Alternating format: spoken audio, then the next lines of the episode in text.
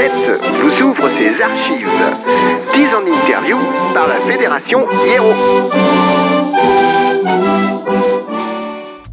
Vous êtes bien dans l'émission La Manette et avec moi le groupe Lizzard, je les laisse se présenter. Salut, c'est William, bassiste.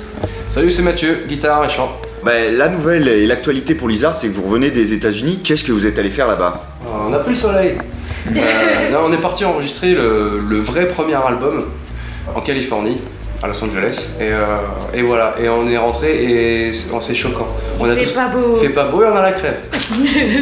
Pourquoi ce choix d'aller là-bas? Parce que c'était quelqu'un, vous aviez suivi son travail au travers d'autres groupes? En fait, c'était plus, encore une fois, c'est plus une opportunité. On avait fait Vénus, le EP qui était sorti en 2008 avec un producteur qui s'appelait Rhys Fulber, qui était reconnu pour son travail avec Paradise Lost, Fear Factory, pas mal de métal et beaucoup d'électronique, musique électronique. Et ça, c'était une opportunité, il était prêt à venir en France pour faire ça avec nous. Et là pour le prochain, voilà, enfin on garde toujours contact avec les gens avec qui on travaille et il était vraiment vraiment motivé pour faire le premier album. Et du coup il s'est proposé à ce qu'on aille là-bas pour le faire. Donc voilà. T'as cité là du coup plusieurs, tu t'expliquais que le producteur précédent était branché métal ou électro, ouais. C'est que ça nous donne déjà des frontières pour la musique de Lizzard ? Ouais, enfin pour nous c'est l'inverse, c'est que ça n'en donne pas en fait. Parce que notre musique elle est pas du tout dans le métal ou elle est pas du tout dans l'électro. Et mais c'est c'est le côté intéressant, c'est nous on vient plus du milieu, on va dire,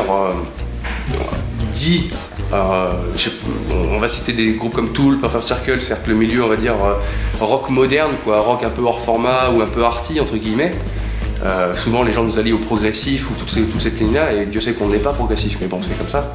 Et voilà, il y a travaillé avec un mec comme Rhys Fulber, qui est lui pas du tout là-dedans, c'est-à-dire qu'il est vraiment métal pur et dur. Fear Factory ou Paradise Lost, c'est vraiment, voilà, c'est du métal quoi. Et à l'inverse, contre Assembly, Skinny Puppy, tous ces trucs-là vraiment électroniques. Au niveau artistique, il y a un virage par rapport à ce que vous aviez fait avant, ou est-ce que finalement vous gardez toutes les mêmes constantes, chant français, etc. Ça a un peu évolué, déjà on chante en anglais maintenant, donc le format des morceaux, il a un petit peu changé grâce à ça. Donc les morceaux un petit peu plus formatés, courts, plus rentre dedans en direct, moins ce côté prog que Vénus il avait. Et c'est plus rock, plus énergique, mais l'album en général il va être beaucoup plus énergique. Mais par contre la direction artistique reste la même. Ouais. C'est-à-dire que même si les formats ont changé, on lui a donné une coupe de cheveux quoi. On lui a fait le son de Lizzard, on lui a fait des petites coupes de cheveux sympas, on l'a un peu on va dire rajeuni ou je sais pas quoi, mais on l'a un peu retouché. Mais ça, la direction artistique reste la même. Il y a juste la langue qui a changé, et c'est un changement, on va dire, naturel, parce que dès le départ du groupe, il était question de chanter en anglais. Mais comme les deux autres, voilà, mes comparses sont anglais, et que du coup, parce que je les fréquente et qu'on travaille, je parle beaucoup anglais aussi, et que j'ai pu me faire la langue vraiment, c'est devenu, on va dire, une évolution naturelle, en fait. C'est-à-dire qu'on n'a pas eu trop à dealer en se disant, eux, ils ont un peu peur, mais il n'y a pas eu trop à dealer en se disant, est-ce qu'il va pouvoir chanter sans cet accent horrible que tout le monde, que souvent, on fait le reproche aux Français à chanter en anglais. Est-ce qu'on va pouvoir faire des tournures de phrases, vraiment s'exprimer? Pour les groupes qui nous écoutent, car il y en a pas mal qui écoutent cette émission La Manette, je suppose que ça représente une vraie volonté et un investissement quand même de se dire on va produire un disque, il va y avoir des frais, ça veut dire mettre de sa personne, c'est indispensable ça? Ouais, aujourd'hui c'est clair, faut... Et en même temps ça nous a pas coûté plus cher que d'enregistrer en France. Aujourd'hui plus que tout, je pense que c'est important, enfin, de notre vision à nous, mais on le voit, on n'est pas les seuls à en parler. Ce qui est important pour un groupe, si on veut en plus perdurer, vraiment faire ça tout le temps, il faut savoir s'entourer. Mais pas je veux m'entourer et du coup avoir des contacts, c'est vraiment entourer des bonnes personnes, c'est-à-dire les gens qui nous comprennent, les gens qui sont prêts à t'aider et les gens que tu es prêt à aider aussi, c'est-à-dire pouvoir donner avoir un vrai échange entre artistes. Et du coup, il y a toujours moyen de moyenner, comme on dit. Là, pour le coup du studio, oui, ça a été un gros budget pour le jeter là-bas, c'est con, mais voilà, entre l'hôtel, le voyage, etc., pour 3 personnes, Dieu merci, on n'est que 3, mais tout ça, c'est une grosse organisation. Mais on a pu le faire parce que voilà, le studio, voilà, le producteur nous a dit en gros, venez, je vous offre mon studio, quoi. On prend le temps qu'il faut, je vous offre mon studio. Parce qu'il est à fond dans le projet et qu'il aime le groupe, etc. Ça a été donnant. Donc en fait, quand on calcule bien, si on avait voulu faire une production comme on a pu faire aujourd'hui en France et en se disant là, on fait le package en France, mais avec tout ce que ça comprend, ça nous aurait coûté voire 2 ou 3 fois plus cher. Parce que les connexions, on les a pas en France à ce niveau-là. Bizarrement, on a des connexions qui sont là-bas et qui sont pas ici. Et ces rencontres-là avec ce producteur, c'est quoi? C'est des rencontres qui se font sur le web par... c'est des rencontres qui se sont faites en concert ou que non? Peut-être moins. Tout simplement sur le web. Sur le web. Il a entendu les premières démos qu'on a faites en 2006. Et depuis le début, lui, il est à fond dans ce qu'on fait. Lui, justement, il en a marre un peu de faire du métal, donc il voit autre chose un petit peu dans ce qu'on fait. Il peut faire autre chose, donc depuis le début, il est à fond dans le projet. Et du coup, qu'est-ce que ça implique de travailler à distance? Parce que vous avez passé quand même quelques jours là-bas, une dizaine de jours là-bas, c'est que de la prise de son, après... On est resté en fait 1 mois là-bas. 1 mois. On est parti... 6 semaines. Ouais, 6 semaines. On est parti début de deuxième semaine de septembre, et on est revenu que le 26 octobre. Donc on a vraiment voulu prendre du temps, lui aussi a voulu prendre du temps, c'est-à-dire que c'est comme ça qu'il travaille, lui. Un album, pour faire un album, voilà, il se dit c'est minimum 3 semaines. De travail dans le studio. Au final, on a bossé 6 semaines aussi. Finalement, voilà, après, voilà, de vrai travail en studio, après, il y a toujours les à côté, c'est entre le travail de production qui vient plus se greffer dessus, plus les idées qui arrivent en plus, si c'est créatif, c'est encore une fois une vraie communication entre producteurs et artistes, voilà, ça va vite dans tous les sens. Donc, le temps de mettre tout ça en place, donc en fait, on est resté vraiment 5 semaines. C'est lourd, 5 semaines à travailler en studio. Ce qui était vraiment bizarre pour nous parce qu'on a toujours eu Vénus, ça avait été fait en 5 jours en France. Par exemple, il était venu, 5 jours, bouclé, fini quoi. Là, on a vraiment pris le temps de travailler la production quoi. Petite pause musicale avec le single de leur futur album The Orbiter, c'est le nom de ce single.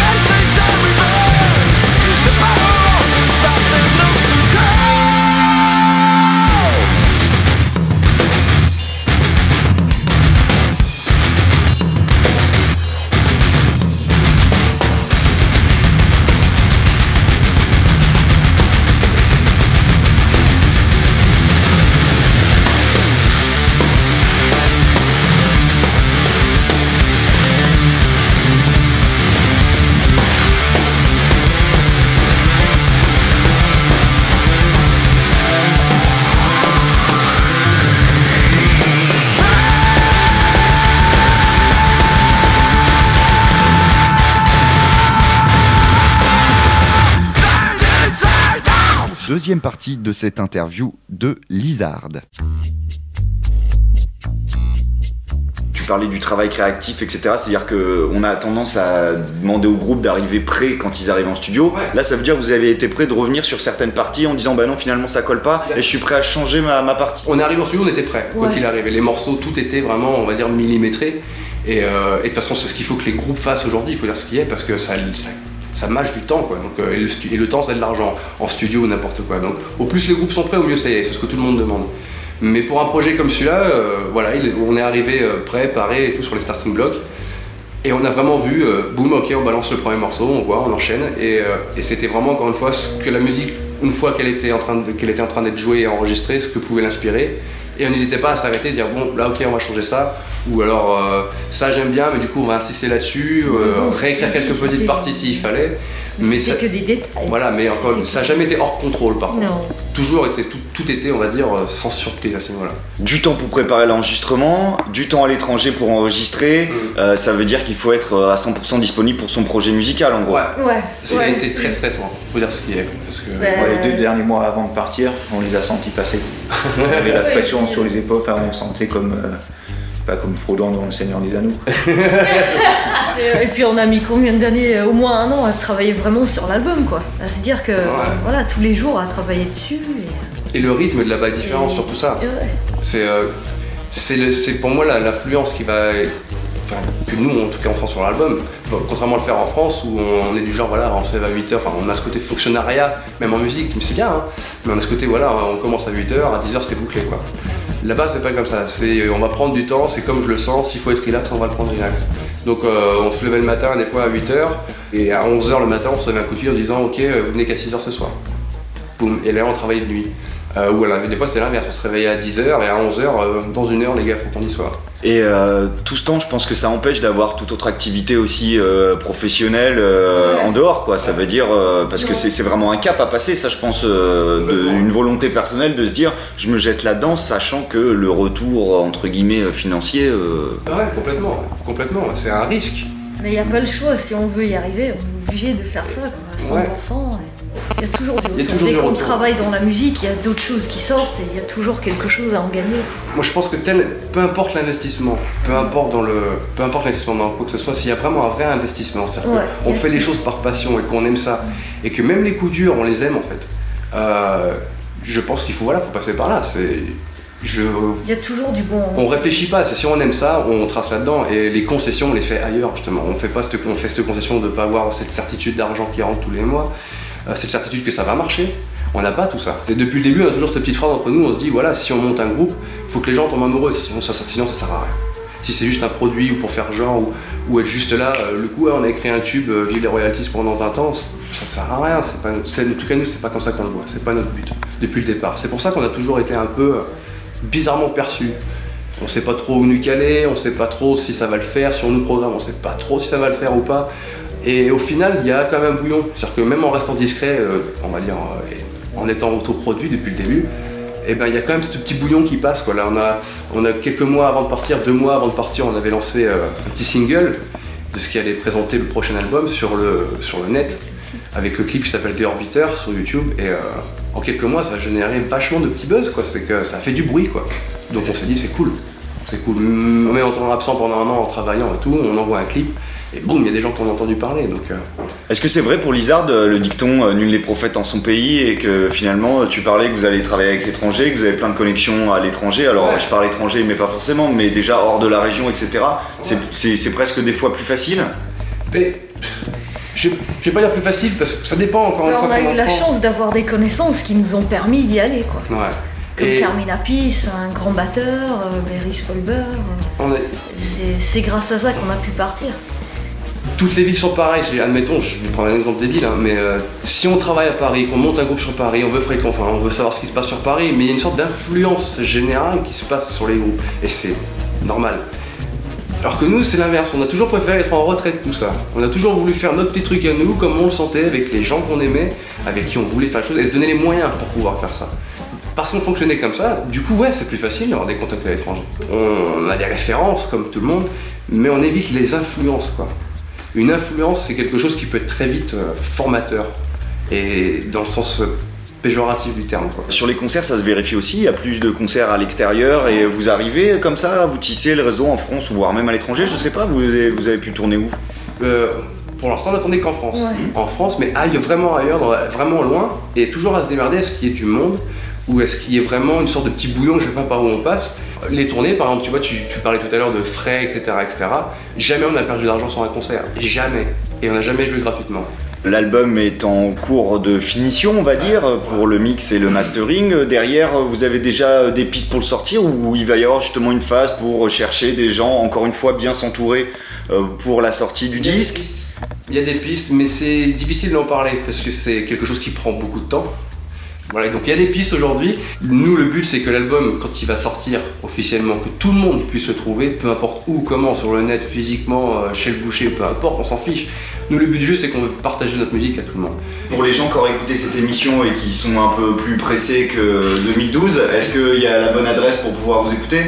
Allez sur YouTube, voir ce clip, pour ceux qui ne l'ont pas connu, qui ne le connaissent toujours pas. Donc vous allez sur YouTube, vous tapez Lizzard, L-I-2-Z-A-R-D, ça s'appelle The Orbiter, en tapant Lizzard, c'est le premier truc qui s'affiche de toute façon. Allez dessus et n'hésitez pas à nous laisser des commentaires.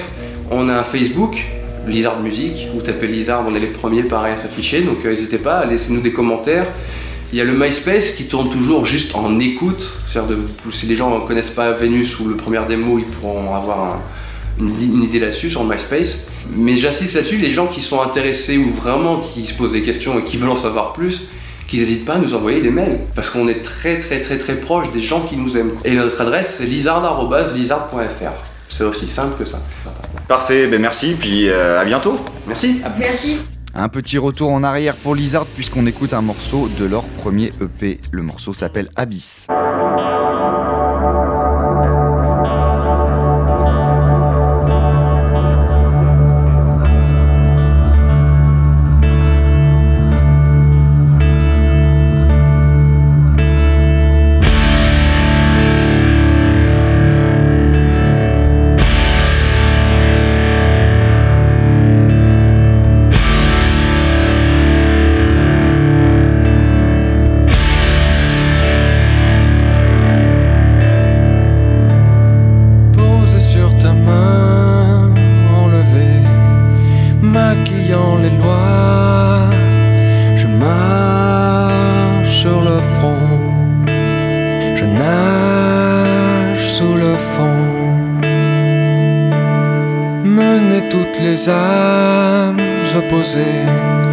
Faisant peur au roi, je marche sur le front, je nage sous le fond.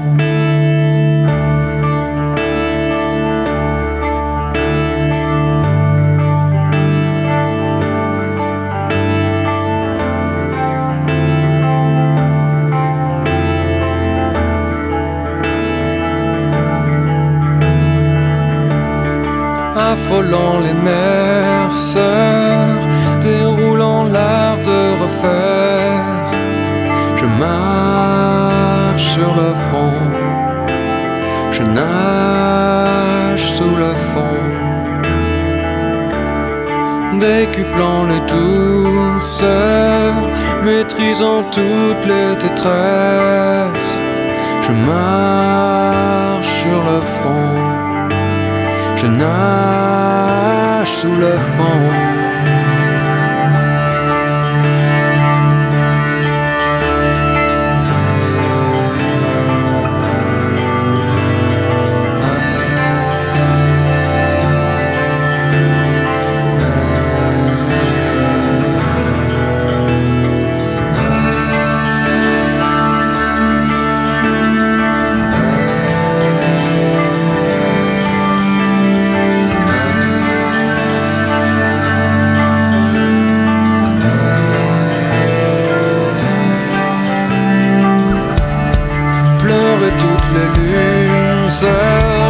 Purgeons toutes les femmes de sel, je marche sur le front, je nage sous le fond. Mériter mon âme sœur, hériter toute sa fièvre, on meurt